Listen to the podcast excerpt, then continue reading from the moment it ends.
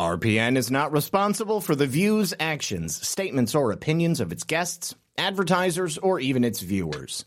The information contained in this program is not to be confused with medical or legal advice. An appearance on this platform is not necessarily an endorsement, but as always, we encourage you to do your own research. Enjoy the show.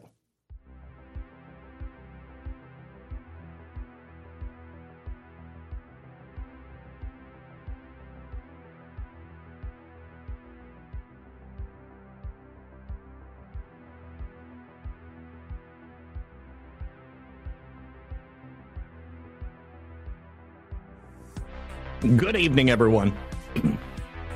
and as always, welcome back to another exciting episode of Red Pill News Live. It has been a hell of a 24 hours. It's been good for some people, but it's also been bad for some of our favorite players. First of all, rest in peace, Sinead O'Connor. Sinead was always a controversial figure. She had a beautiful voice, and of course, she was from my motherland, Ireland.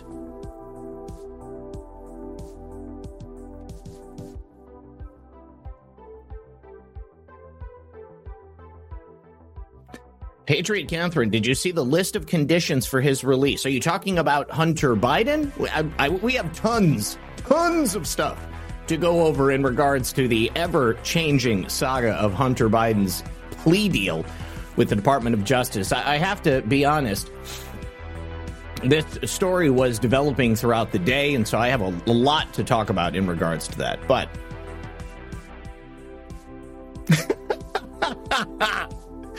oh, Sinead O'Connor. She was a controversial figure. That's all I'm going to say. I don't want to speak ill of the dead, but yes, you're right, babe.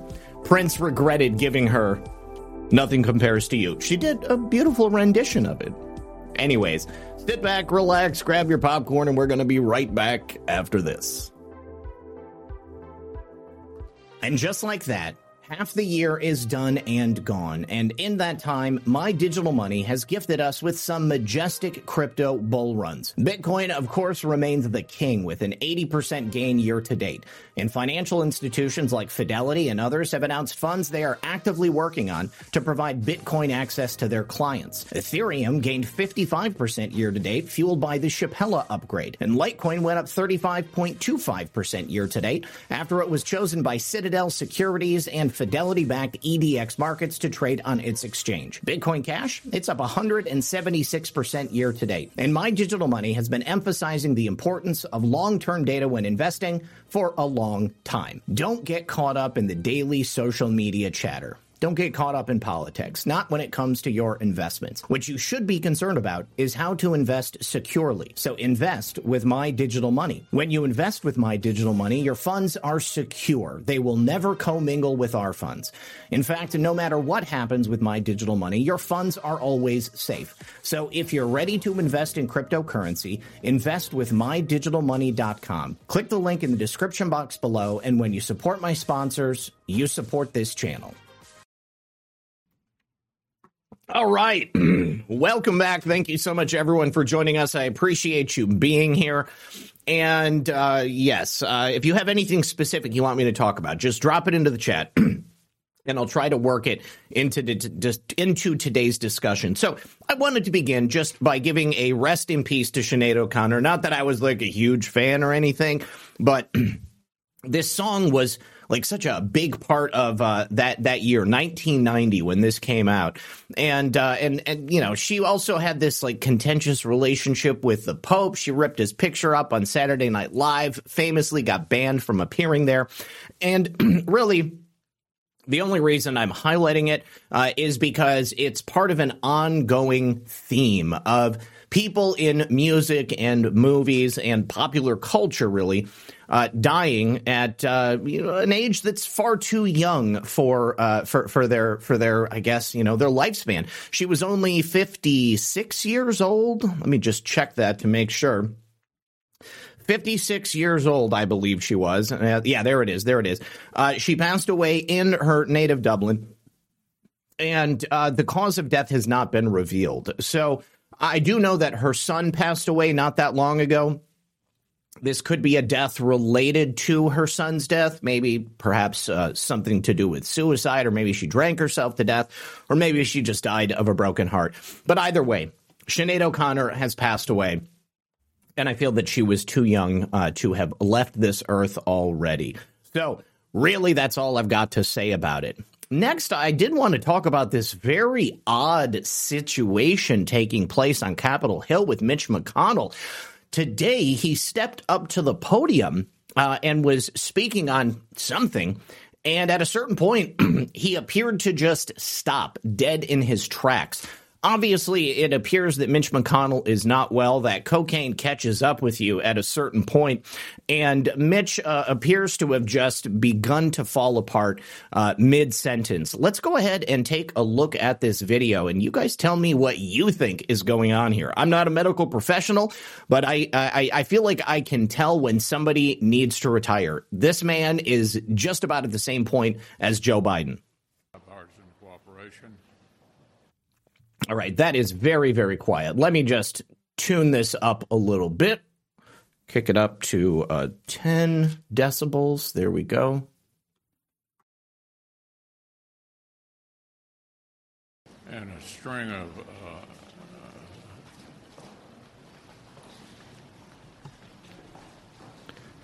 I just love how they zoom in on his face. Like something is wrong. Why is no one coming to get him? There, I think everybody's just hoping that he's going to start speaking again. But look at that faraway, vacant look in his eyes. Now, everybody recognizes we need to get this man out of here. Something is seriously wrong. No, no, I'm good. I'm good. We'll, we'll go ahead and cut it. Cut it there. Cut it there. Let's go back. To- go ahead, John. Here we go. He has no idea where he is. Appears to be very disoriented. Bipartisan cooperation. Yes, Senate Minority Leader Mitch McConnell appears to be completely losing his mind. Uh, he is 81 years old. Uh, now, after this, he was rushed away. Here we do have a video from another angle showing him being taken. You can see everybody around him is just like, what the heck is going on?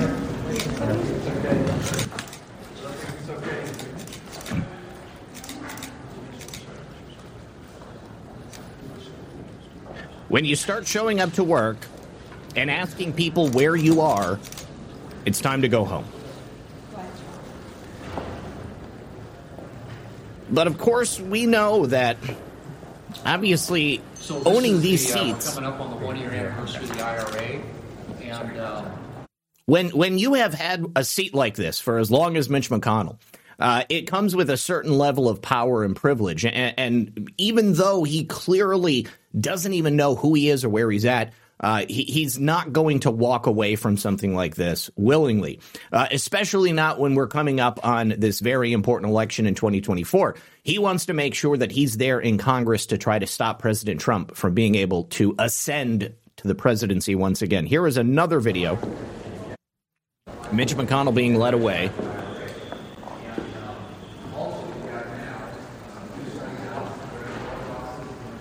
I don't know. What do you guys think? Do you think that uh, he had some kind of a medical emergency? Was that like a a, a live, real time stroke that he was having?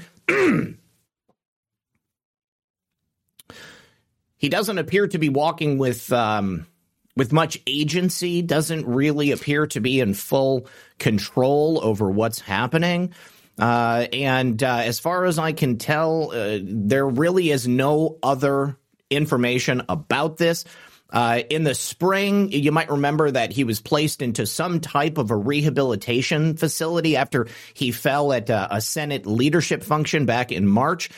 I, I, felt like that was just a little bit suspicious at that time as well. Uh, I don't remember if he had any overt injuries when he came back, but it's very possible he could have suffered a, a stroke or some type of medical emergency at that time and they just didn't want to announce it. Kind of like Jamie Foxx.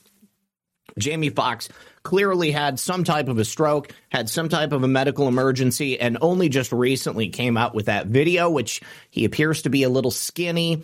Uh, doesn't look like he's in the best health. Certainly uh, not as uh, vibrant or, or, vigorous as he was uh, before he he, yeah, you know, stepped away from public life for whatever reason. So yeah, just taking a look here at the chat. Uh, yeah, Feinstein never knew she was gone. Dianne Feinstein has left the building and she has no idea. All right, come on, Mishy, let's go fishing. you like to fish, remember? Uh, no blinking is not normal. Yes, totally abnormal. Speaking of no blinking, do you. There's been a number of videos very recently uh, f- uh, showing aides from both Democrats and Republicans, uh, which appear to, you know, have this very odd situation taking place where they're not blinking, they're staring. Uh, they they seem to be just kind of zoned out. There was a guy behind Chuck Grassley. I think I actually shared it on Twitter, but he he just was staring intently at Chuck Grassley, and people were saying, "Oh, he was the puppet master," and Chuck Grassley was being warged. if you guys know Game of Thrones, this guy was warging into Chuck Grassley, actually controlling his body. Now, this woman behind uh, Stacey Plaskett, uh, she had that same type of odd, vacant stare, and she seemed to be mouthing along with the words. Now, the, these two instances, although they're happening very close to each other, they are not the first time I've seen this throughout the years, having the occasion to watch uh, a number of hearings. Uh, it seems to be a pattern of uh, of aides in D.C. sitting behind their uh, elected representatives, the people that they work for and they have that same type of uh, vacant or or just kind of glassy eyed stare. And I, I, don't know. Maybe it's that they are hiring people who have been like uh, like overtly MK Ultra, and uh, they're working as what do they call them? Um, uh, not assistants. It, it's when you have uh, like a residency. You're not getting paid, but you work there or something like that. I, I can't remember what the title of it is. Uh, but um, you know, it, it just seems to be every single time they have somebody behind them, they're they're exhibiting these odd behaviors. Uh, and uh, I, you know, I think more than anything, it's that they are the ones who are writing the speeches. Okay, and when these representatives or senators, congressmen are reading them on the floor when they're giving their statements, it's the first time they've ever seen the words, probably. And so the people sitting behind them are the ones who read them. They're very proud of the work that they've put in, and they're probably not getting a lot of sleep. And if we know anything about Joe Biden's administration, we do know that, especially among Democrats, uh, there is a propensity to do cocaine. These people are probably on Adderall. Uh, you take a look at this girl, and uh, it, it's clear that she's on something. Let me go ahead and show you here. Yeah, take a look at her. 55 from the committee's interview with FBI employee Laura Dehmlow, who you just spoke about, which took place on July 17, 2023.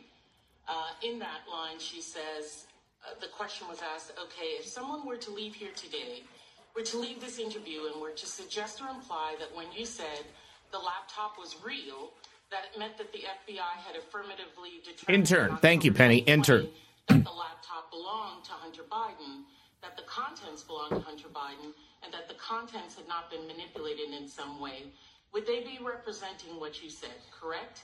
Answer by Ms. Dehmlow. They would be representing what I said because I don't have much And look at that. that.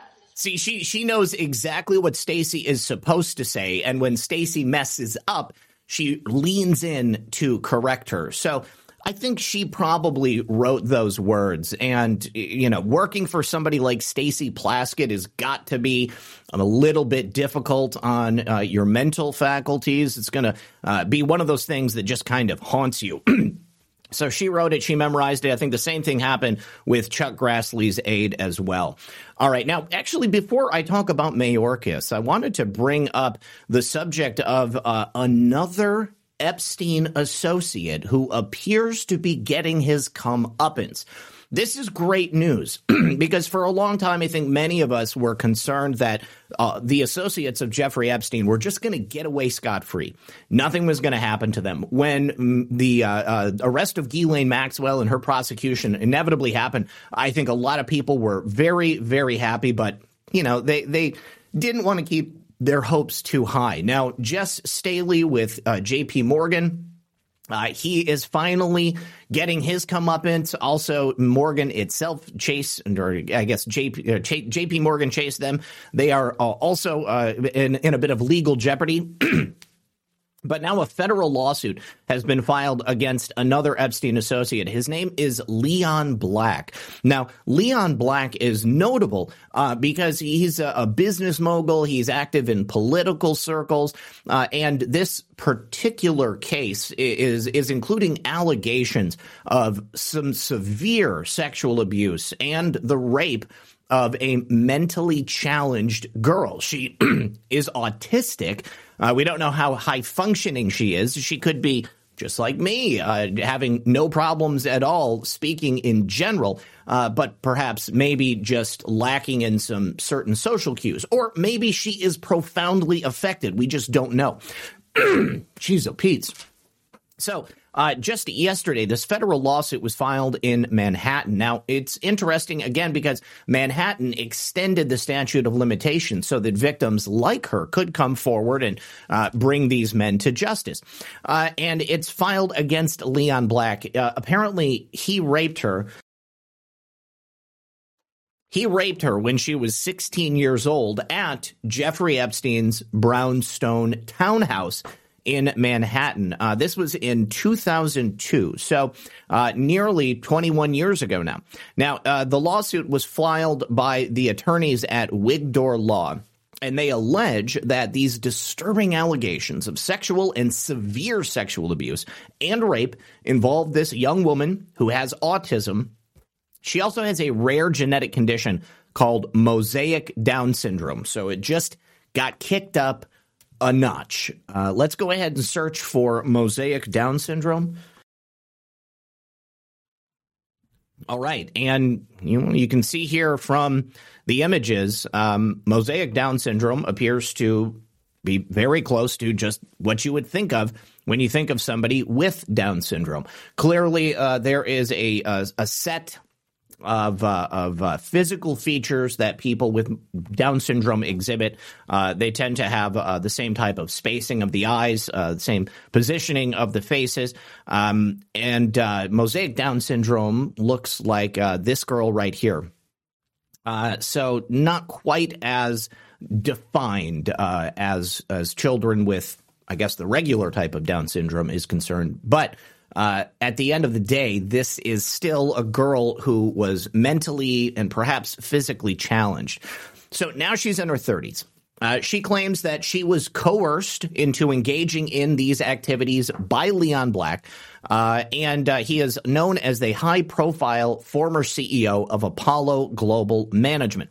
Now, it also suggests that both Jeffrey Epstein and Ghislaine Maxwell played a pivotal role in facilitating her rape by Leon Black, uh, and they acted as conduits through which she was introduced to Leon Black.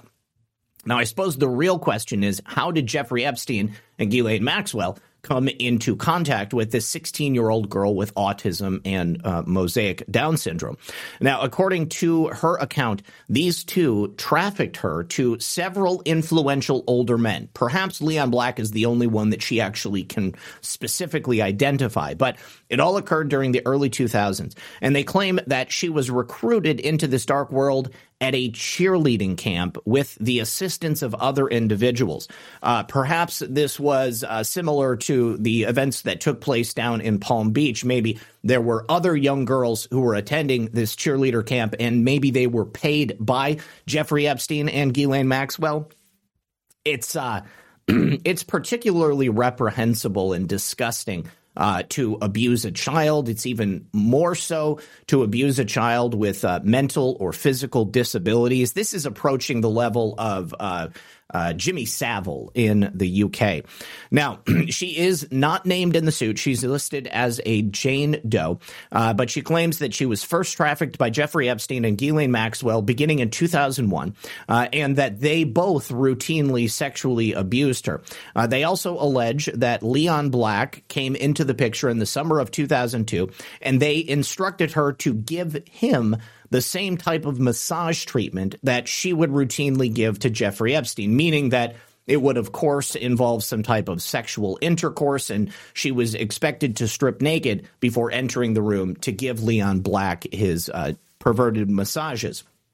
She claims that Black led her into a massage room on the third floor of Jeffrey Epstein's brownstone, where he then raped her as a 16 year old girl. She claims it was both violent and sadistic in nature. That means that Leon Black enjoyed causing physical pain and distress to this young disabled girl, and that the rape that he inflicted upon her left an indelible mark, both physically and psychologically. So that sounds like he perhaps left scars or some long lasting physical injury. Now, of course, Leon Black and his attorneys are going to fight tooth and nail against this. They claim that this is a frivolous and sanctionable lawsuit, that Mr. Black has never met this woman. Now, according to Estrich, uh, Wigdor Law intentionally manufactured these vicious and defamatory claims masquerading as allegations. This is all part of the firm's vendetta against Mr. Black for vigorously and successfully defending himself over the past two years. So perhaps there are additional claims that have been made against Leon Black that we don't have the full complement of knowledge for. Uh, but the lawyer for Leon Black continues this sham proceeding will be prominently dismissed and will provide further ammunition for Mr. Black's pending sanctions motion against the Wigdor firm. Uh, now, they also refer to Black's recent motion to sanction them for wantonly filing complaints complaints without reasonable investigation. Well, unfortunately, when you raped someone over 20 years ago, uh, there's going to be very little physical evidence uh, to make the case with. And the good thing about New York, as we found in the case against Donald Trump, sometimes all it takes is a woman making some claim about something that happened 30 years ago, uh, and that's all the jury needs to find you guilty. Now, that was a, uh, a, a civil case. But this is a little bit different. This could actually put Leon Black in real legal jeopardy. In a similar case, back in 2021, the same law firm, Wigdorf, Wigdor Law, represented Guzel Ganeva, who was a former Russian model. She claimed also at that time that Leon Black raped her. Now, of course, Leon Black denied everything at that time, but there was a professional relationship between Ganeva and Wigdor. That dissolved in March of the following year.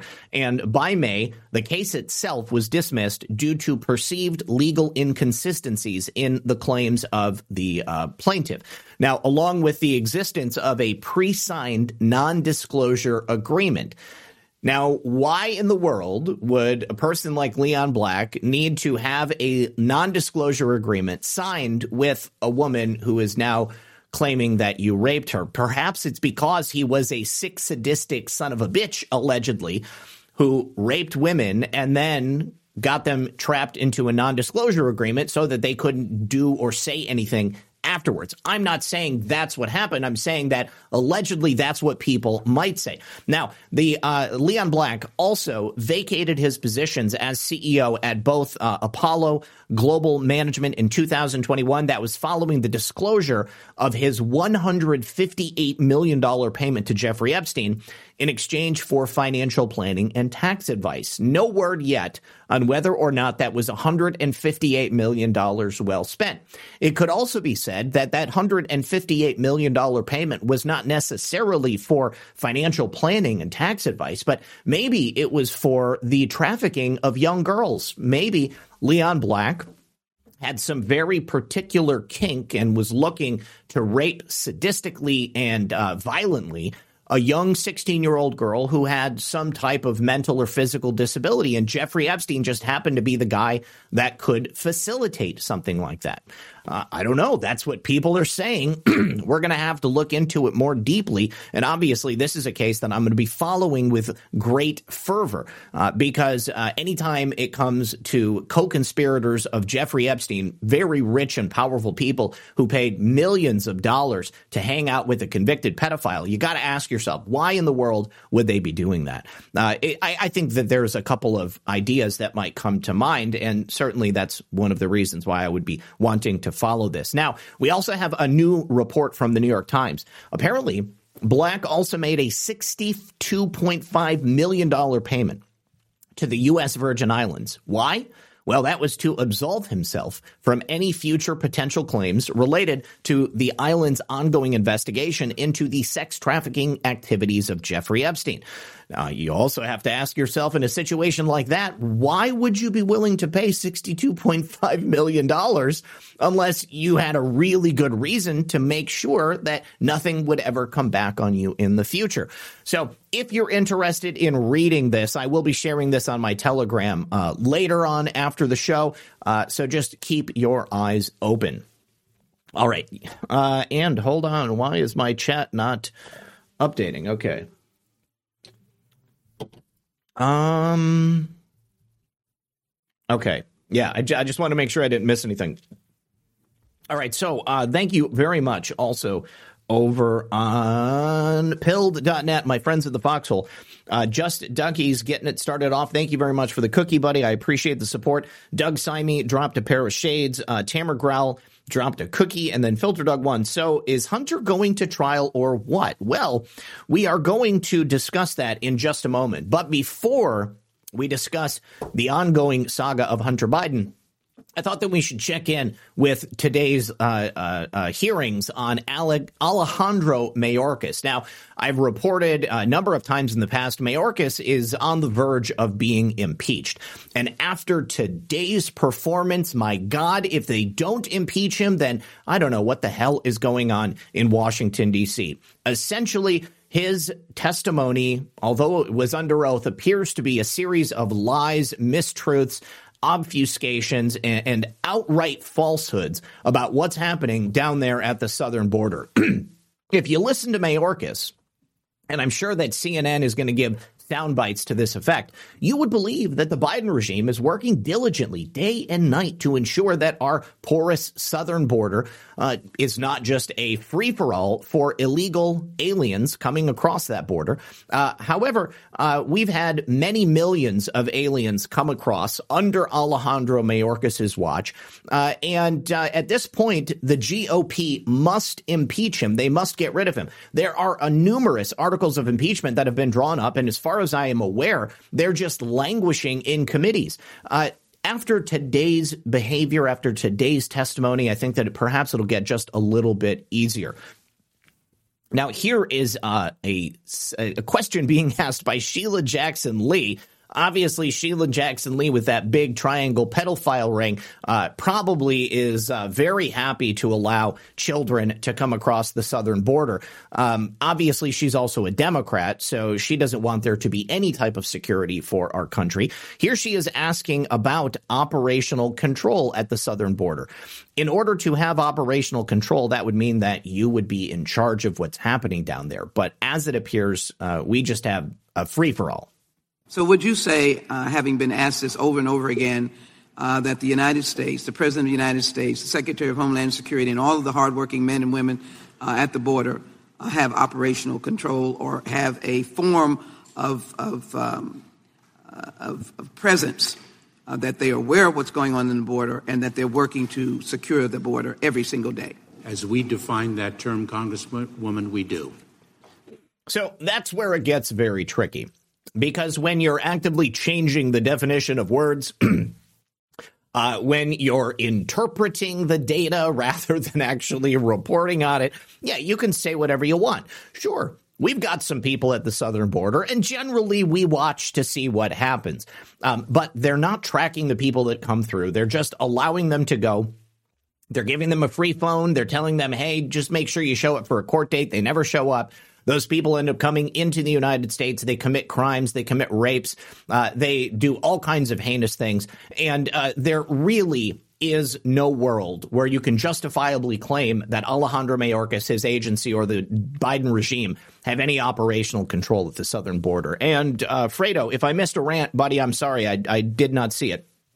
Uh, he says, "What do you think about the Mitch glitch being an MK Ultra malfunction? Reminded me of when Al Roker glitched out on Good Morning America. Yeah, that actually uh, was something that came up when I thought about it as well. We've had a, a number of instances of people in these types of positions, be they uh, presenters on television or politicians, just kind of like glitching out.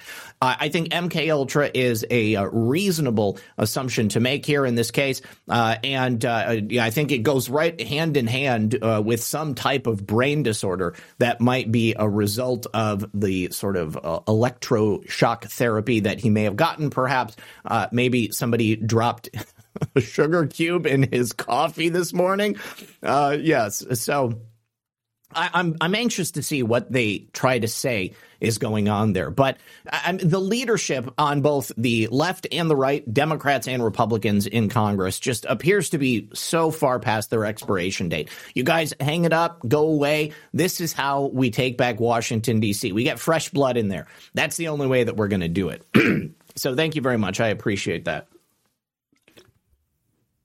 So Al and uh, has Al Roker been reported to have blood clots? Just saw that penny. I don't I don't know. I have I haven't heard that specifically. So obviously this is a complete lie.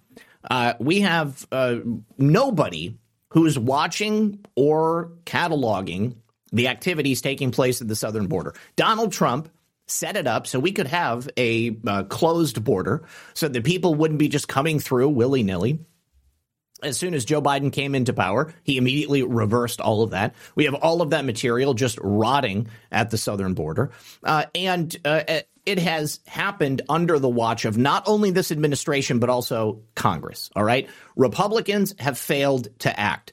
Alejandro Mayorkas has been allowed to send our country into a dark downward spiral.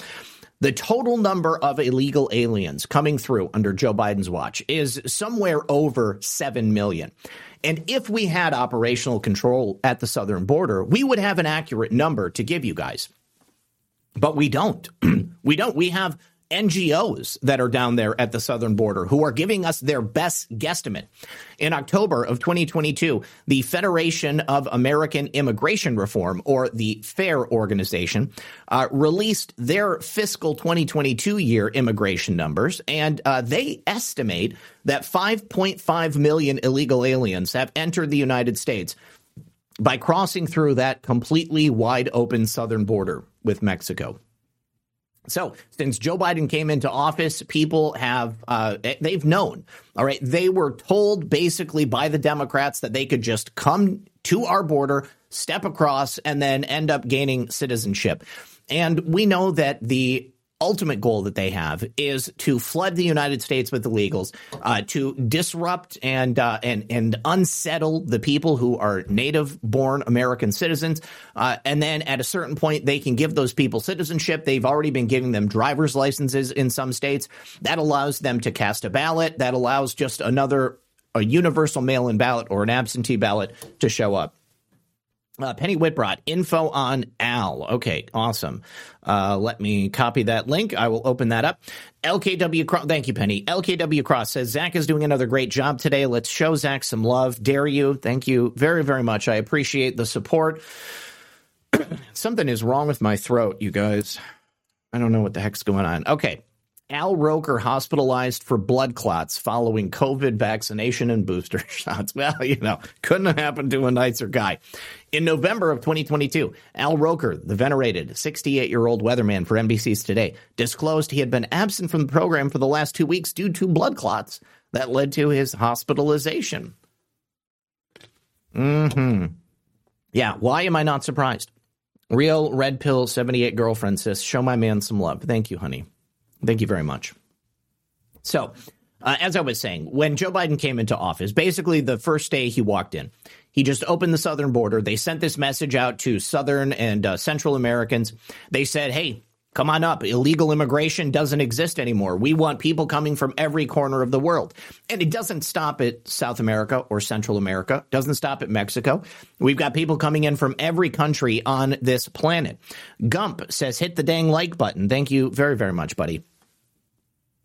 And the other information that FAIR is uh, is putting together has shown us that Joe Biden has willfully opened our nation to illegals, and they've done absolutely nothing about it.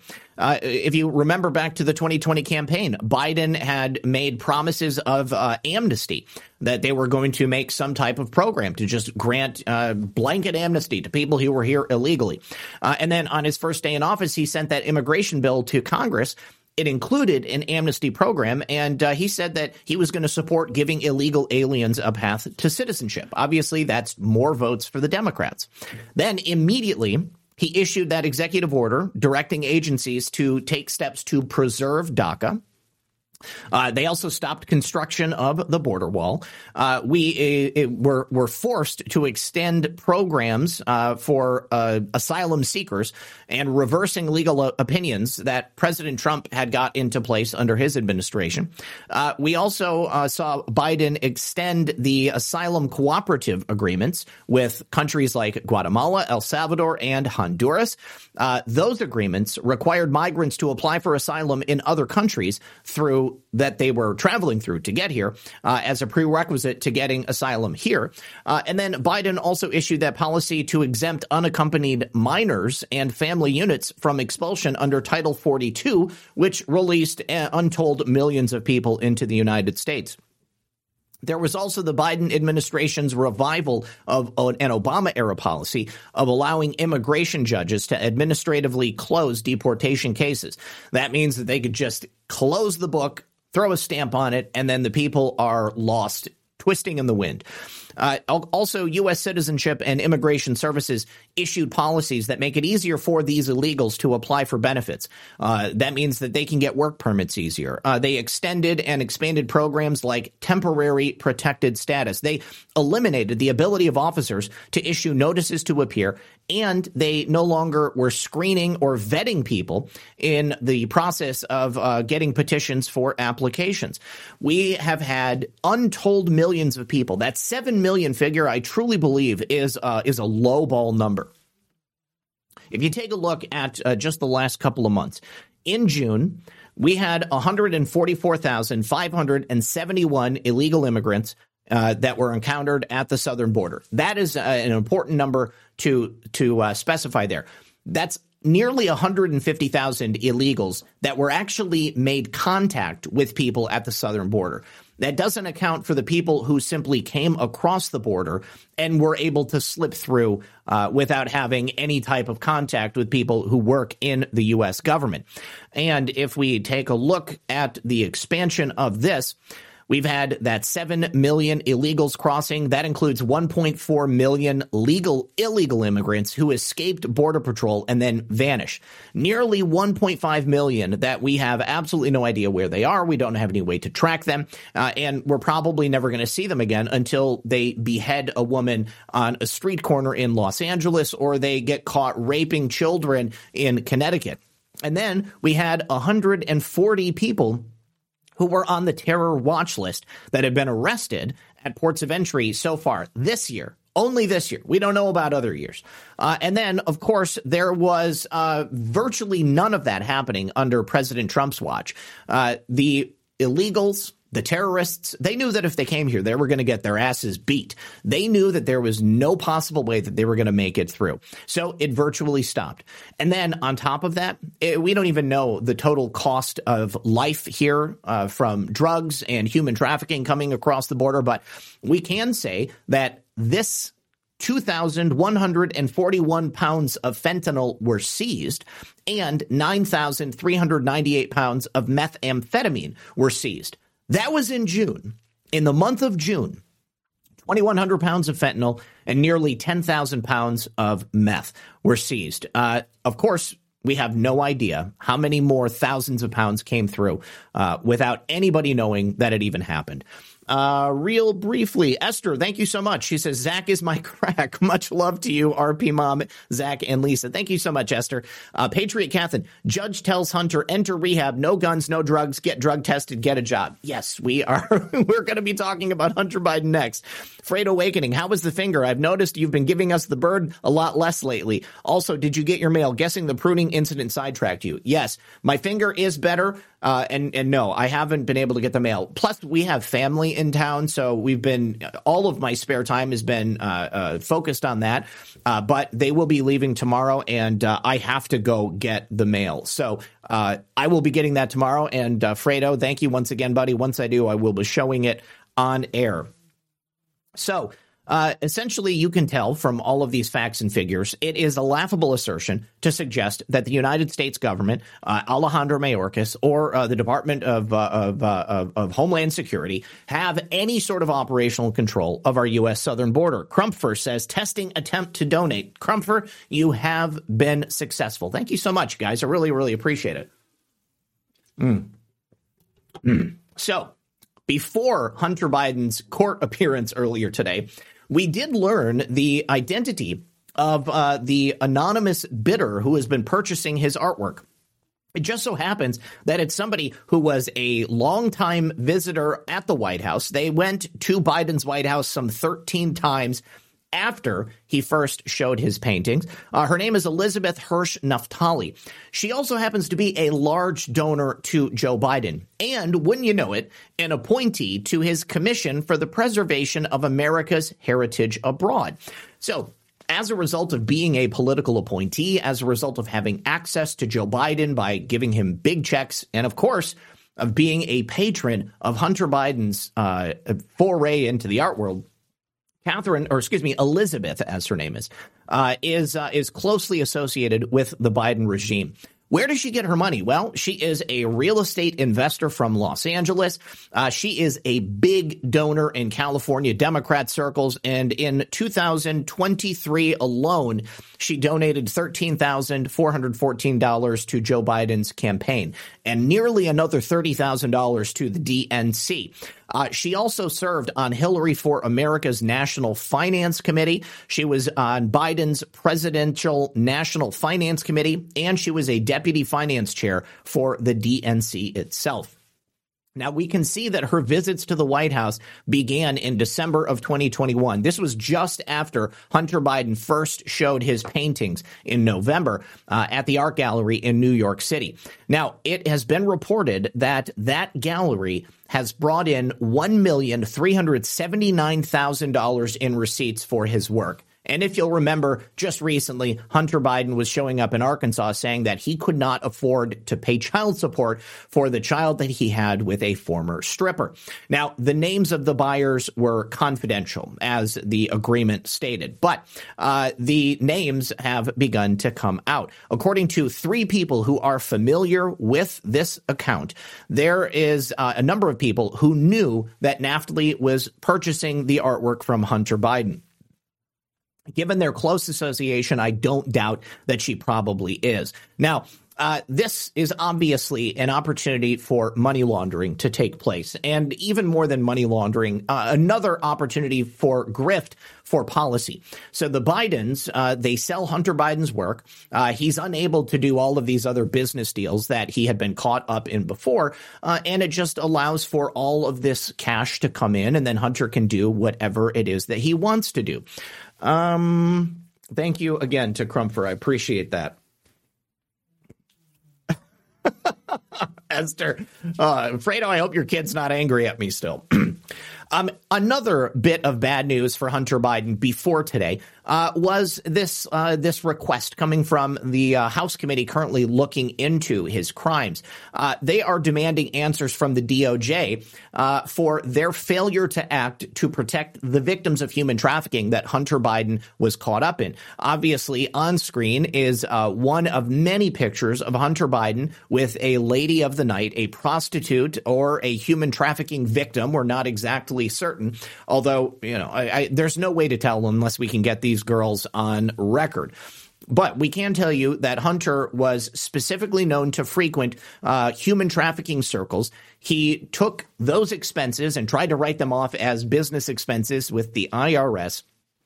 And uh, we also know that specifically the indictments that he went to court for today had absolutely nothing to do with his patronage of these human trafficking circles.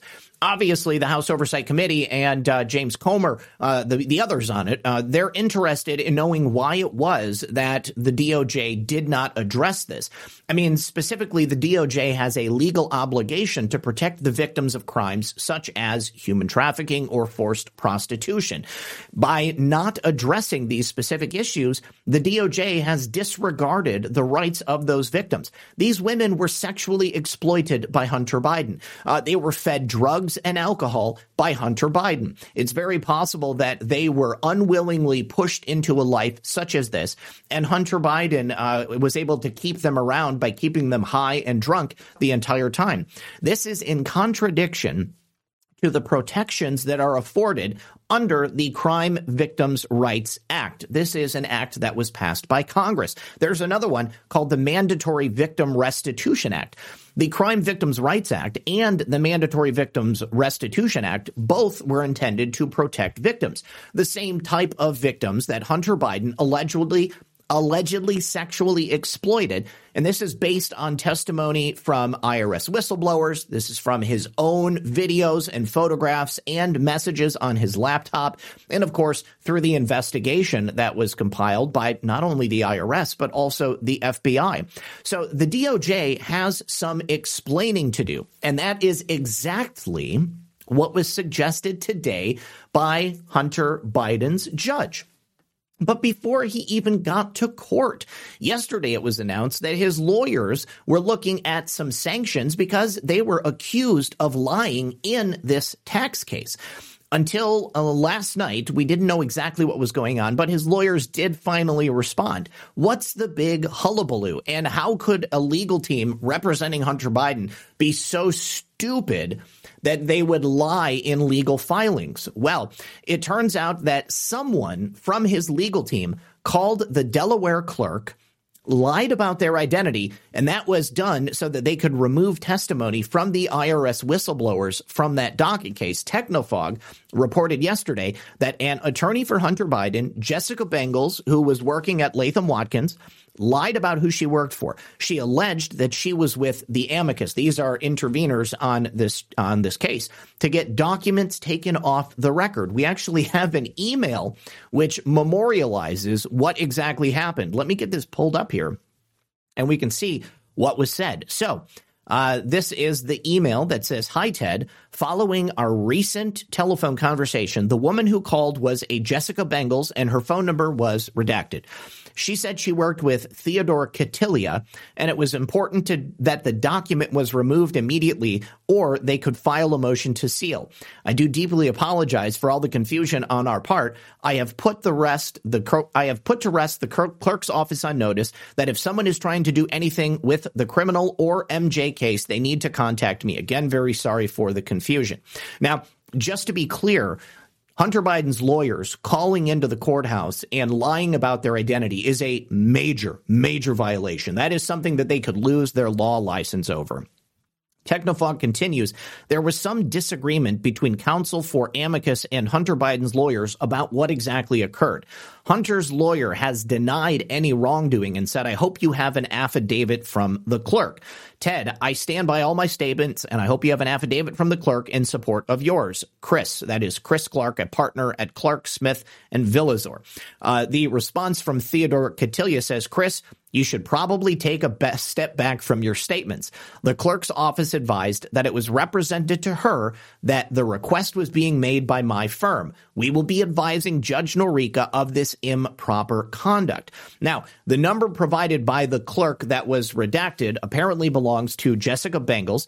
And uh, of course, yes, uh, once the number was actually dug into, it turns out that Jessica Bengels, the same Jessica Bengels, is associated with that phone number. So it lends credence to the idea that Hunter Biden's attorney called in, lied to the court, and gave her correct uh, contact information. Now, Obviously, if it was a different Jessica Bengals, that probably wouldn't have happened. He was also able to figure out uh, who her dog was, and he found her um, uh, Latham and Watkins profile along with her Facebook account. So this is a serious, serious allegation.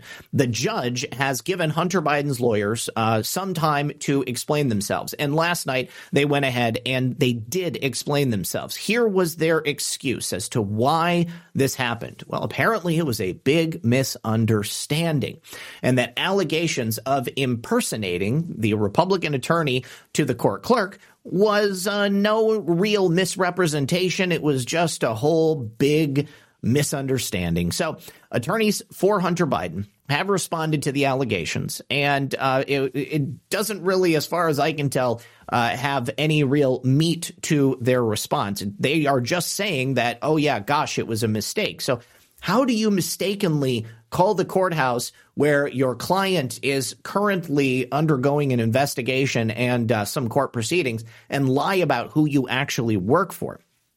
I don't see a world where that could plausibly happen. Uh, it does, however, make sense that Hunter Biden's lawyers would try to pull some dirty tricks to stop this information from getting out to the public. Uh, and uh, that's the only thing that I can uh, really make sense of in regards to this. Uh, Judge Noreika, in an order, said the court has discussed the matter with the relevant individuals in the clerk's office and has been informed that the caller, Miss Jessica Bengels, represented that she worked for Mr. Kittila and requested the amicus materials be taken down. Now, the order continued to express concern that the caller may have misrepresented her identity and who she worked for in an attempt to improperly convince the clerk's office to remove those materials from the docket. But the attorneys said in their statement, the matter under consideration appears to stem from an unfortunate and unintentional communication between a staff member at our firm and employees of the court. That staff member would be Jessica Bengels, one of the attorneys working on Hunter Biden's case. So, who made the misrepresentation? If it was someone working at the court, certainly they would have requested some identification from this person. You know, what is your name? Who do you actually work for? And what are you actually trying to get taken care of? Uh, furthermore, uh, they do not give us any additional information. They say that the matter under consideration appears to stem from an unintentional miscommunication. We have no idea how this misunderstanding occurred, but our understanding is that there was no misrepresentation. so it was a miscommunication, not a misrepresentation. Uh, the person who made the call when they called identified that they were affiliated with Latham Watkins. Uh, and uh, they say, We hope this letter and the attached declaration dispels any suggestions that undersigned counsel or our staff would ever intentionally misrepresent or mislead the clerk with respect to any matter. So, here is a little more information. Uh, this is from Will Scharf. I am a former federal prosecutor, and I literally cannot believe what just happened in Hunter Biden's tax fraud case. Based upon what's made public, here is what I think the story is. Now, this is great coming from somebody who has legal expertise and maybe can explain to us how something like this would take place. The House Ways and Means Committee, led by Chairman Jason Smith, filed documents relating to their investigation of Hunter Biden's criminal enterprise with the court overseeing his tax fraud case, in which earlier today he was scheduled to plead guilty. Now, an attorney associated with Hunter's legal team contacted the county clerk's office falsely claimed to be part of the House Ways and Means legal team and asked that the clerk pull the adverse filing for technical reasons. Now, once the court figured out what happened, they demanded the answers, uh, and uh, apparently they're pretty certain that the lawyer for Hunter Biden lied about exactly who she was working for. Now, Will says this is not irregular, this is insane. It is quite the scandal and I think that despite the protestations from Hunter Biden's legal team, it definitely had an effect on the judge when Hunter Biden walked into the courtroom today.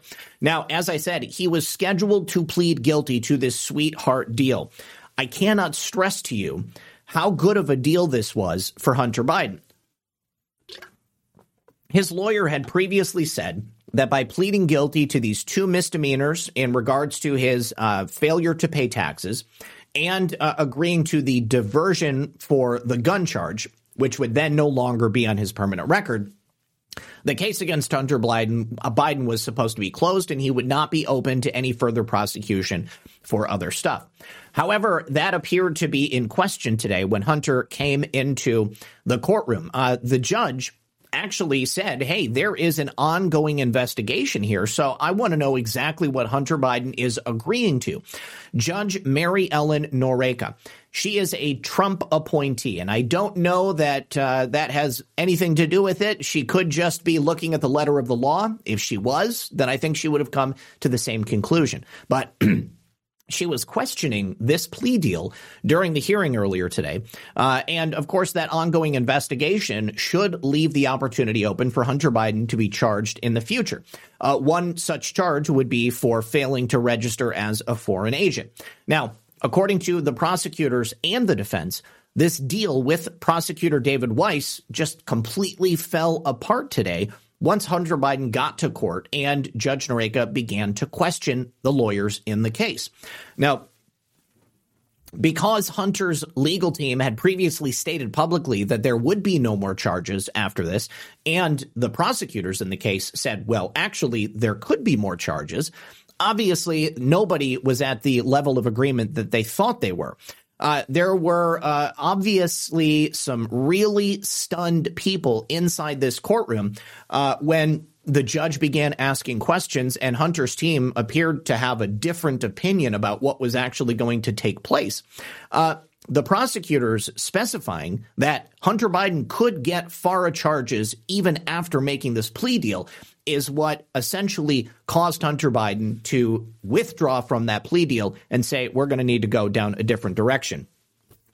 ESA DMF says taxes are theft. Regardless, you and I would be under the jail uh, should we try to evade them. No, you are absolutely right.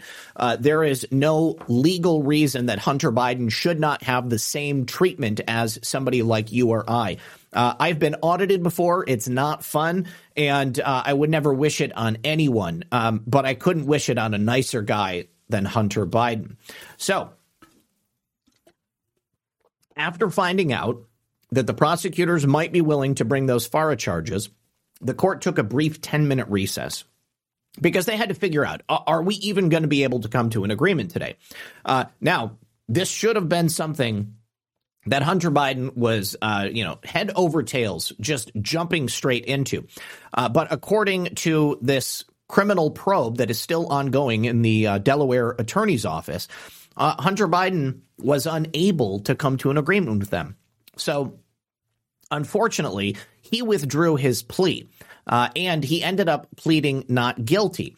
That was only at one point. Uh, by the end of the day, there was a deal in place. However, it wasn't the deal that Hunter and his lawyers wanted. What was really interesting is the response from the judge. Uh, she was not happy with the federal prosecutors. Uh, she essentially brought them to task and suggested that Hunter should have been charged for failing to register as a foreign agent. Uh, I think that when Hunter got to the courtroom, he probably was not expecting the judge to have the attitude that she was. Obviously, he and Joe Biden and the rest of the Biden crime family, uh, they have uh, essentially been living in the lap of luxury, uh, jet setting around the world, using as many drugs as he could ever want sleeping with prostitutes, getting payoffs from foreign uh, uh, adversaries, uh, foreign spy agencies, uh, working as a foreign agent for countries like uh, Moldova, Romania, Ukraine, China. The list goes on and on. So Hunter probably thought that because his father's president, because Merrick Garland is uh, the head of the DOJ, that he was just going to walk in and this was all going to be over. But we know that there are many more crimes that Hunter could potentially be charged with. And as a result of those potential charges and perhaps the judge overseeing the case, the prosecution was told that, hey, they need to get their act together. If we continue on, uh, we also had strong words for Hunter Biden from the judge herself. Uh, as she was overseeing the judge, she confronted Hunter Biden directly about this plea deal. Uh, she refused to even allow that initial plea deal for his tax misdemeanor charges uh, to be signed by the Department of Justice and Hunter Biden's legal team, which is what led to this revised team. Uh, she said this. We, well, hold on. Let me actually bring. There's a there's a video clip here, and I, I think I'd rather play that. Here we go. Forex.com. Oh, 25 second ad. Are you kidding me? In the U.S.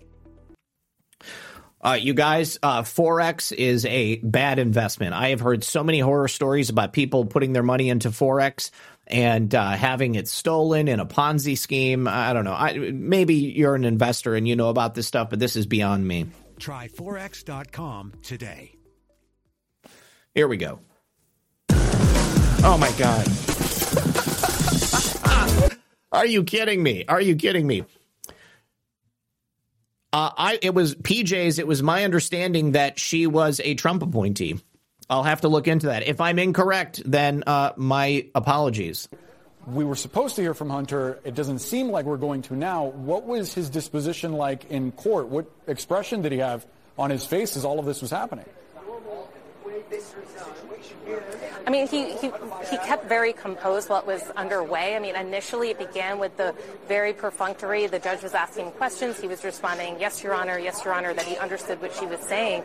Uh, but then when it, it, looked like that plea talks, the plea agreement was back on track, and the judge was going through literally line by line the statement of facts in this case, asking him to explain what, what tax deduction was this? What was that? He was walking through it, and she asked him, we did hear a little bit about, from him about this. You know, part of these charges that he's pleading to is when he had told the judge he was already sober, and she said to him, "You were sober, so why didn't you pay your taxes?" And he essentially said he just become sober. His life was an enormous mess. He was trying to pick up the pieces and put it together, and that uh, essentially fell through the cracks.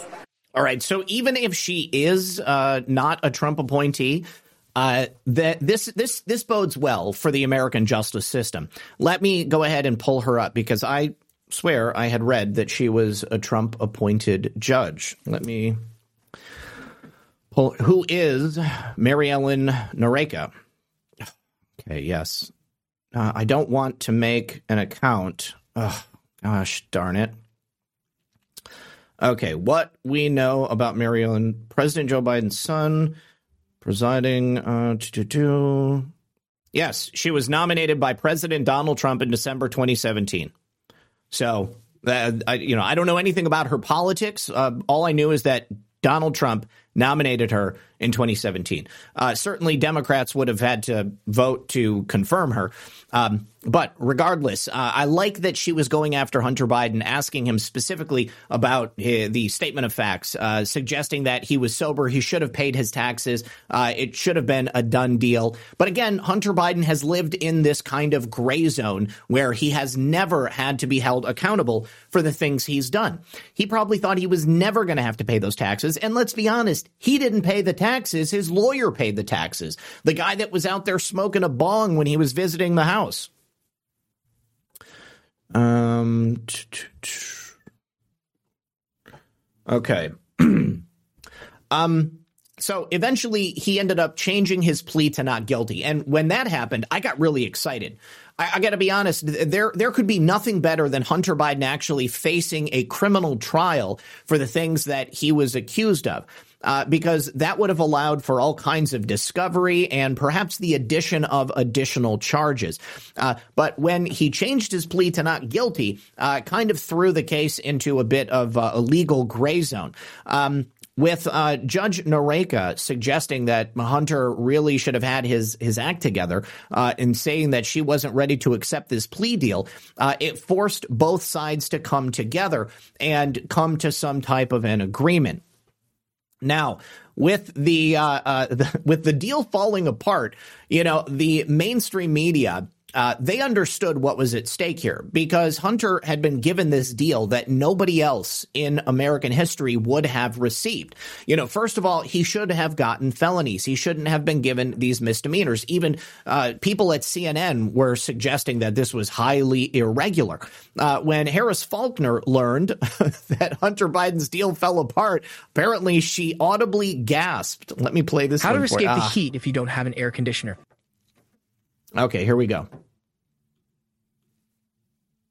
Possible for well, his attorneys at this point. If the judge is willing to even accept a plea on the information, the charging document that she has before her, the only thing they could be negotiating about sort of on the fly in the courtroom is some type of sentencing enhancement, i.e., jail time.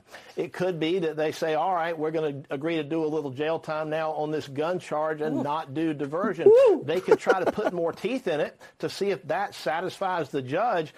Well, unfortunately, that didn't happen. However, uh, when CNN was discussing about it, they, they said someone made a bad mistake. Obviously, Hunter Biden's lawyers made a bad mistake. I, I tend to believe that they felt the same thing as Hunter Biden, that he was never going to be held accountable. He would not be forced to actually pay the price for anything that he had done. However, at the end of the day, they were able to come to an agreement. The good news is that he is still open to additional charges once uh, the investigations are wrapped up. So there remains the possibility that Hunter may actually see some sort of limited justice at the end of the day. But this narrower scope uh, allows the Department of Justice uh, to continue to investigate and for Hunter to potentially uh, have the issue of FARA violations down the line. Now, he should be charged with failing to register as a foreign agent. I think that anybody paying attention to this understands that and believes it. Certainly, the uh, commentators at the mainstream media platforms like CNN and Fox News, uh, they know because when it came down to people in Donald Trump's administration, uh, the idea that they had failed to register as a foreign agent, I mean, that was uh, uh that, that was a uh, an executable uh, thing that uh, they would have been going for at that time. But in this instance, of course, people just kind of allowed it to go back. let's go ahead and take a look at this commentary from another CNN talking head. So the deal appears to be back on track. After I was just out here the um, Biden's team had asked for 10 minutes to speak with the prosecution. They were doing that while the judge was off the bench. Then after a bit of period, they came back, the judge came on and she asked them where they are. So essentially, Biden's team is agreeing to the plea deal, but a much more limited in scope deal. Part of the issue here was that the judge didn't understand exactly what this plea agreement was covering because it seemed to be very um, all encompassing. So she wanted them to really narrow down what it was that was covered under this plea agreement. And so the prosecutors had said that this plea agreement would cover any charges that were tax charges from 2014 to 2019, any drug use charges because Biden has admitted that he used illegal drugs, and the specific firearm possession charge that is included in this deal. So Biden's lawyers got up and said that yes, they will agree to the prosecution's understanding of the scope of this agreement. And then the judge started to proceed with the usual questioning of Hunter Biden if he was willingly going to enter into this plea agreement, were any additional promises made. So things are back on track, and Biden's, Biden is in the process of beginning his plea to this to the tax misdemeanor charges and then the firearm, firearm offense. Uh, but it appeared it was on the brink of collapse over what the potential scope here and what other charges uh, existed because the prosecutor said that this investigation was still ongoing. And when asked by the judge if it would cover potentially other charges, he said yes. So that was the friction point. But after this break, they seem to be back on the same page, and Biden is going, uh, unless something has happened in the time I've been out here, he's moving forward to pleading guilty to the charges as we expected today. And it was just this issue of what the scope of this included. I was so hoping that he would end up going for some type of a criminal trial because that would have just been a gift to the American people. Uh, you know, I think that there was a massive oversight by Hunter Biden's attorneys. They were overconfident. They believed that this was going to shore up any possible criminal charges for other items in the future. Uh, but as uh, we've said, there is the possibility that Hunter Biden could face additional types of justice in the future. Uh, I sincerely hope that that is the case. I feel like we are moving ever closer to a form of justice. It's just not the type of thing that we had hoped uh, would have occurred yet. I, it, everybody is frustrated. Uh, I think that uh, the, the the people that are involved in these cases they think that they have carte blanche to do whatever they want. Hunter, Joe, the entire Biden crime family, they think they are untouchable, and we need to show them that they are touchable. This is where Congress has to come in. This is where we need our legislators to act because Joe Biden has done more than enough to warrant being impeached. Uh, all of them have done more than enough to warrant a whole host of criminal charges against them. Now, Do you guys think it was coincidental that on the same day that Hunter Biden is uh, pleading to this stuff, we also had a bombshell whistleblower testimony in Congress about UFO crash retrieval programs? Uh, this man, David Grusch, he, has been the one making the rounds in recent months. Uh, he's had some pretty phenomenal claims to make. And uh, of course, the very nature of these claims make it impossible for him to really back them up with any type of meat. Um, but because this is official government sanctioned information coming out, uh, it, it's the only reason that I'm truly, I, I, guess, reticent to just buy it hook, line, and sinker. It's exciting to me uh, that perhaps we're going to get some information, but I would rather see some different types of information. Uh, here is a, a clip of David Grusch discussing this earlier today. If it works. Okay, we're not going to go with that clip. We'll go with this clip. Extraterrestrials. Something I can't discuss in public setting. So she was asking about the retrieval of extraterrestrial bodies, uh, non human entities that were supposedly flying these uh, unidentified aerial phenomena. Um, okay, I can't ask when you think this occurred. um, if you believe we have crashed craft, uh, stated earlier, do we have the bodies of the pilots who piloted this craft? As I've stated publicly already in my News Nation interview, uh, biologics came with some of these recoveries. Yeah. Um, were they, I guess, human or non human biologics? Non human, and that was the assessment of people uh, with direct knowledge on the program I talked to that are currently still on the program. And was this documentary evidence, this video, photos, eyewitness? Like, how would that be determined? The specific documentation I would have to talk to you in a SCIF about. Gotcha. Yeah. Um, okay. So, and, and, you may or may not be able to answer my last question, and maybe we get into a SCIF at the next hearing that we have. But who in the government, either what agency, sub agency, what contractors, who should be called into the next hearing about UAPs, either in a public setting or even in a private setting? And, and you probably can't name names, but what agencies or organizations, contractors, et cetera, do we need to call in to get these questions answered, whether it's about funding, what programs are happening, and what's out there? I can give you a specific cooperative and hostile witness list of specific individuals uh, that were in those. And, and how soon can we get that list? I'm happy to provide that to you after the hearing. Super. Thank you. And I yield back.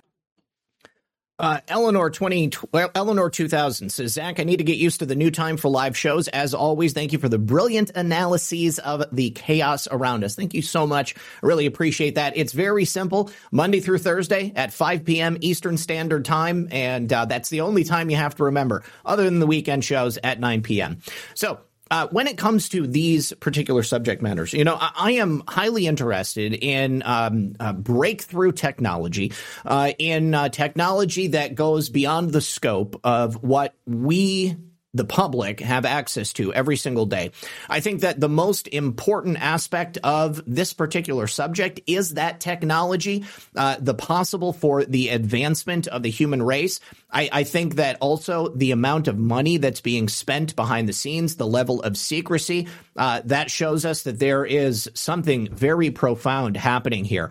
I want to know all of that stuff. I, I want to have access to that more than anything, uh, I, I believe that there are significant pieces of technology that are being withheld from us uh, that could significantly advance uh, the prosperity and the well being of humanity. Obviously, they want to keep us as controlled, uh, as subdued, and as out of the loop as possible. Uh, I'd be very interested to see who else is going to uh, testify in future sessions. I think that what we're looking at here is going to be a continued slow drip of this information. What I'm most concerned about is if they're going to use it as a means to obfuscate other more important things taking place. Because as much as I'm interested in unexplained things, uh, in technologies that I, I haven't had access to in the past, I am more concerned about the level of corruption and criminal activity taking place inside the federal government. Uh, and I am concerned about this particular subject being used as a means to cover up those very important things that need to be revealed. Now, I'm glad that they're doing hearings. I'm glad that we're getting some type of information about it. But more than anything, I want to see justice being done in Washington, D.C. And in order for that justice to be done, people have to be held accountable. The criminals have to be rounded up. The crimes have to be stopped and people need to go to jail. Now, I have said this on so many occasions under Joe Biden, under this current regime, I just do not believe that that is a distinct possibility. But there are things that our elected representatives in Washington can do to make sure that we start moving towards something like that. Uh, in order to expose the crimes of the Bidens, we need to have a trial of some sort. And one of the best ways to do it, one of the only ways to do it, uh, with a sitting president who is the head of a criminal enterprise, is to impeach him. Now, this was kind of interesting. A storm was brewing over Washington, D.C. yesterday at the exact moment that Kevin McCarthy was floating the possibility of a Joe Biden impeachment. It seems that every day they're getting just a little bit closer to it. But I'm also worried about Kevin McCarthy doling this out in a breadcrumb fashion so that we are almost at impeachment. We are almost at justice, but we never quite get there. Uh, I think it's quite clear based upon everything we've dug up, everything that's been reported in the last several years since the moment Joe Biden announced that he was going to be running for president. Uh, we have had ample reason to show why he should not be in public office. We have had ample reason to show that he should be indicted for any number of crimes. What's also very exciting is the upcoming testimony of Devon Archer. I think that there is a distinct possibility that impeachment or some type of criminal charges that might be held back because we haven't really necessarily heard it from the horse's mouth. Devon Archer was a close business associate of both Joe and Hunter Biden. So when Devon Archer testifies, he will give us essentially a Rosetta Stone into the criminal workings of that Biden crime family. So once that testimony comes, once he's under oath, once he has been deposed, uh, both in public and private session, that information can be used to then bring the entire Biden crime family to justice. Uh, and as we know, I reported on this yesterday, Devon Archer is expected to testify that in the midst of business dealings with Hunter Biden, Joe Biden was called and put on the phone. Uh, Crumpfer says, could there be a connection between alien technology and time travel? Q seems to post based on very specific knowledge of future events. I think that time travel is entirely possible. Uh, I also think it's possible that what we perceive as aliens may not be necessarily aliens, but they could be future versions of ourselves. Uh, there could be. Let me. T- we'll take a look at what science is attempting to do right now. The the, the push for transhumanism, uh, the push to modify the human organism and change it to make it as far from our natural self as possible. If the people that are running this world are successful in doing that don't you think that in the future, humanity might appear to be different than it does today? Uh, if it's possible that they're able to achieve that at some point in the future, then perhaps the future humans of thousands of years in the future will have also developed some ability to travel through time, to fold space and time, uh, to jump through wormholes, to come from 10,000 years in the future all the way back here. Uh, and, and you have to realize that if this phenomena is real, if there are beings of whatever form or provenance that are visiting the earth of today, there is a reason that it's happening. We just have to determine what that reason is. Now, there is all kinds of uh, uh, stories of people being taken, of people being experimented upon, uh, of uh, you know, I mean, the, the the stories are endless. I can't even get into it all right now, but there must be a reason why this is happening. If they are future versions of ourselves, maybe they have destroyed their own bodies or their ability to procreate. And so they require to come back in time to take our genetic material and use that at some point in the future. I don't know. Uh, quite quite literally, the possibilities are endless. Now, whether it uh, specifically uh, has anything to do with uh, the posts, um, I, I, tend to think that uh, the things that we saw in the posts are more akin to um, to wargaming. Um, you know, take a look at uh, the the the programs that end up being revealed after an event takes place, Event 201, uh, or Agenda 2020 or Agenda 2030. You know, uh, the the elites put their plans on paper and they tell us exactly what they plan to do. So then, when those uh, the, when those things come to fruition, it's not so much that they know the future; it's just that they have the power to affect the outcomes of uh, the actions that are taking place today. And I think that uh, when it comes to uh, um, uh you know psychological operations and and uh, actual like physical military strategy, you know these groups that are running things behind the scenes, they have the ability to kind of map out what an expected outcome is likely to be. Is it possible that they have something like a Project Looking Glass? Absolutely but I don't know that everybody has the access to something like that. Uh, and I don't know that people have current access to it. This is one of the fascinating aspects of it. Is for me personally is like you know kind of plotting out like what are the potential things that could be happening here. You know, I mean, it, I, I I like to take it to the most fantastical possibilities because I think that those things are real. I think that we we may have an opportunity to uh, achieve something like that at some point in the future.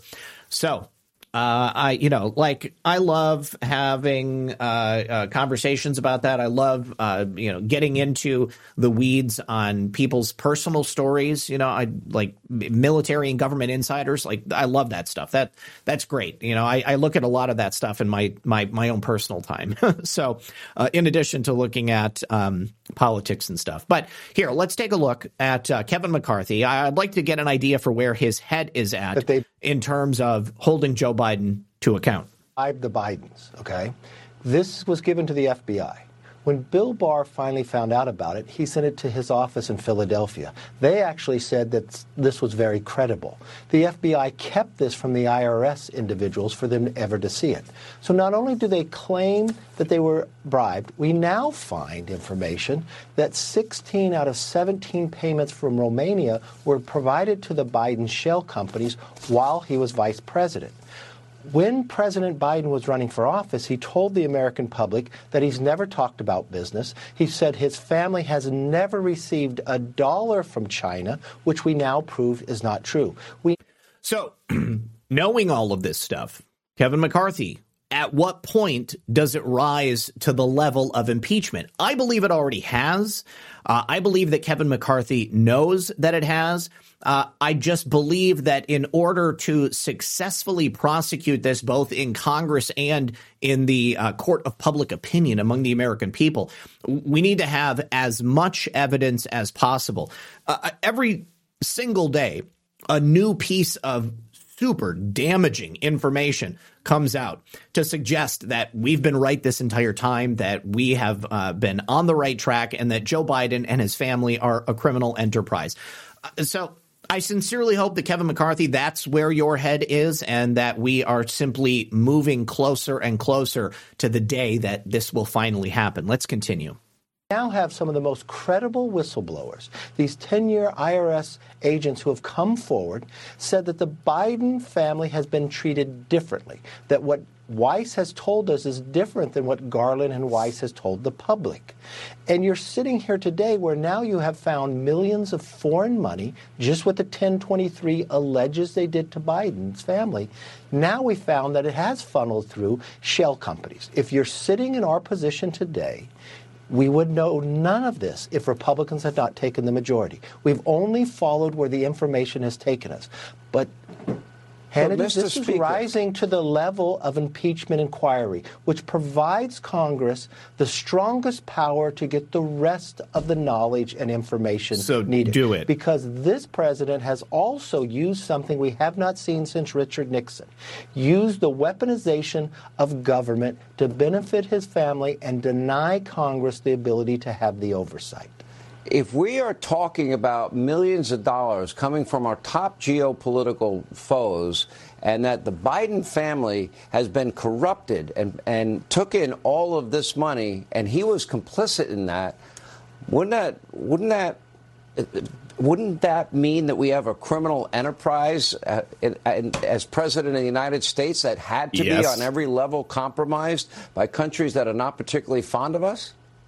Well, it's interesting that the Biden family runs, if they say, a company but never had an office and shell companies to be able to pay through. I mean, Sean, you, you've already answered your own question.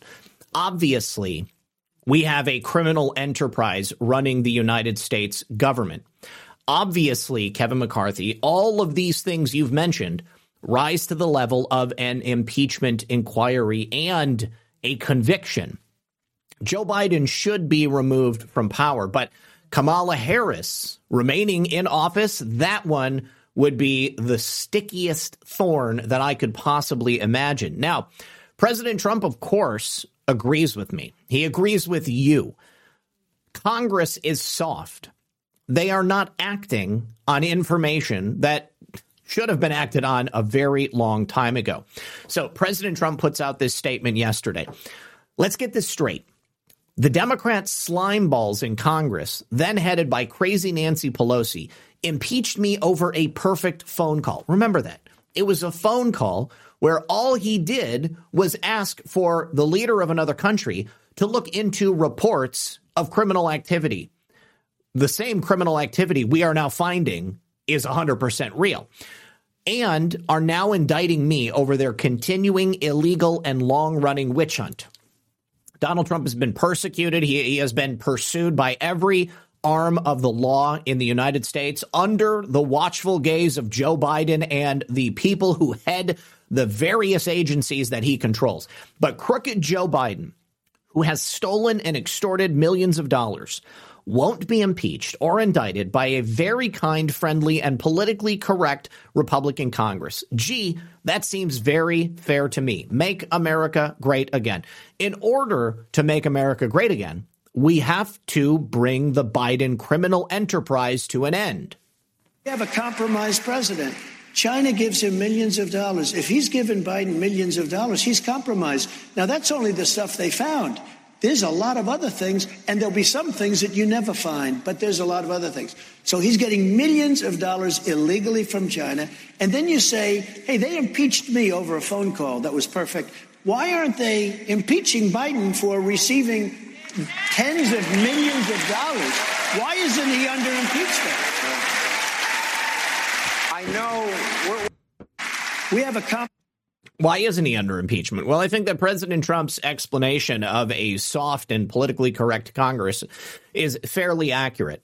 You know, we have people in Washington, D.C. who are loath to act because they're interested not in justice, they're not interested in supporting the will or uh, the uh, the liberty of the American people. They're only interested in furthering their own wicked ends. Okay, and for many of these people, that means the power, the money, uh, the sex, the drugs, all of it that comes along with uh, being a, a member of Congress and having a luxury apartment in Washington, D.C. Maybe smoking crack with Marion Barry, the way that Hunter Biden did. Now, I don't know if you guys had a chance to see Tucker Carlson's latest episode on Twitter, but he went on a ride along with Ice Cube. They rode around South Central Los Angeles. They talked about uh, a number of very important things. I thought it was great. You know, recently Ice Cube uh, put out a video and said that he was going to go on anybody's podcast that would answer. I-, I would love to interview him, but I don't know how to get a hold of him.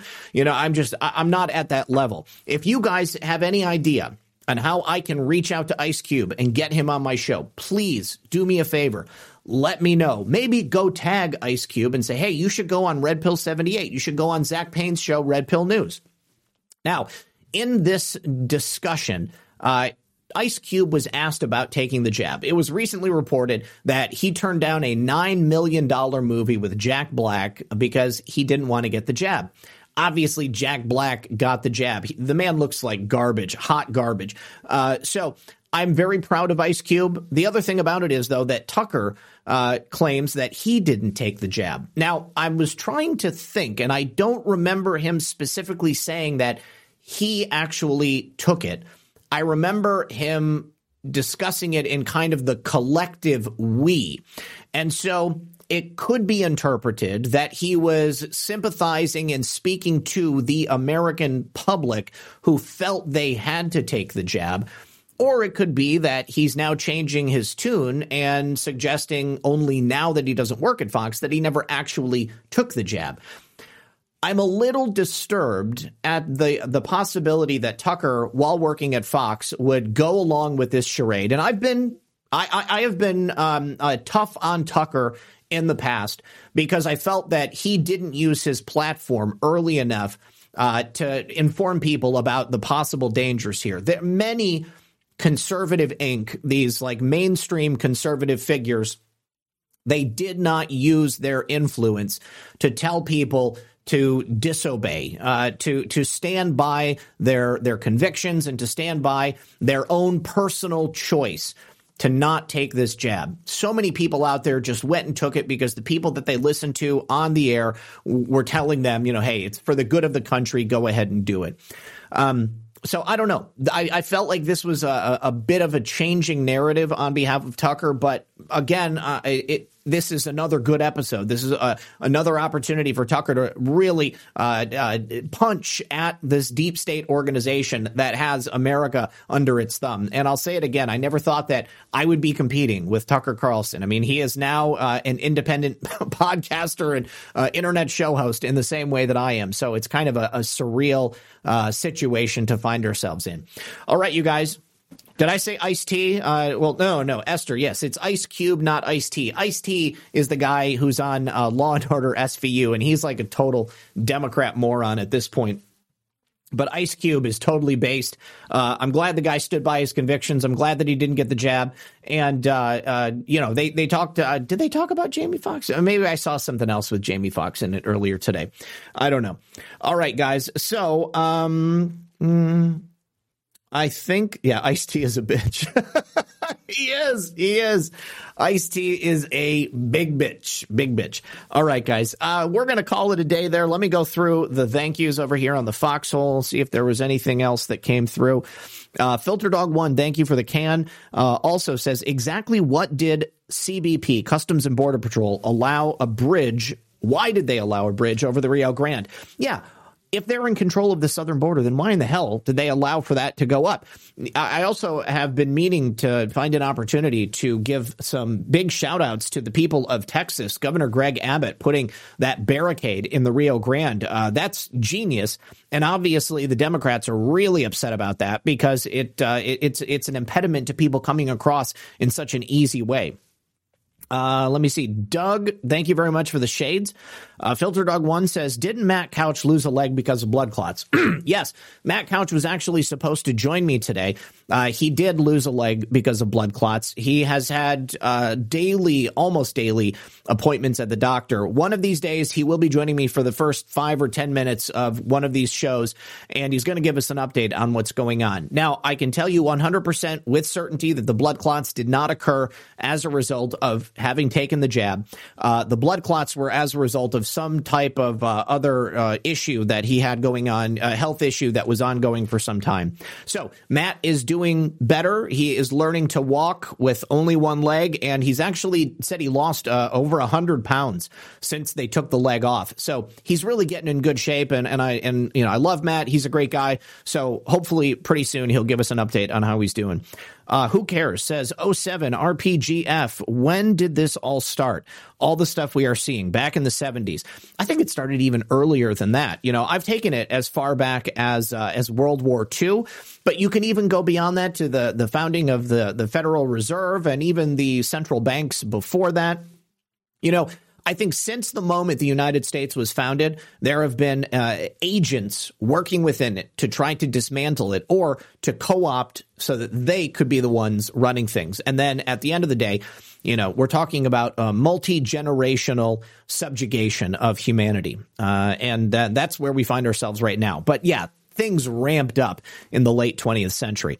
Uh, Nakaz 808, good to see you, buddy. He says, finally able to catch another afternoon live show. My Rumble isn't working, but I can watch you through your site. Yes, that would be the through the, the foxhole.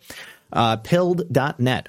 Uh, who cares? Says, whatever happened to the 1075 ruling, state versus Manson, you can't profit from your crimes.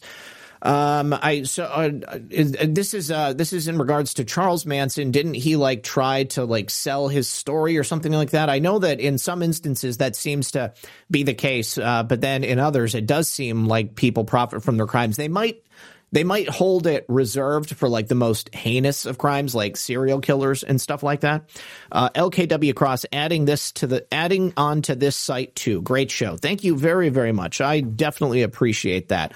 And uh, let me just say, that's all I've got for you today. Make sure you tune in tonight when Brad and I have another stimulating conversation at 9 p.m. Eastern on Badlands Media. We're going to be talking about uh, the propagandization of the American people through popular culture, film, stuff like that. It's going to be a great conversation. And uh, Filter Dog One dropped a can, said, "Ree, thank you very much. I appreciate it, buddy." Uh, so I just passed out the gold pills until tonight at 9 p.m. on Badlands Media. Good luck. God bless. Hopefully, I'll see you tomorrow at 5 p.m. for another stimulating episode of Red Pill News Live. We'll see you.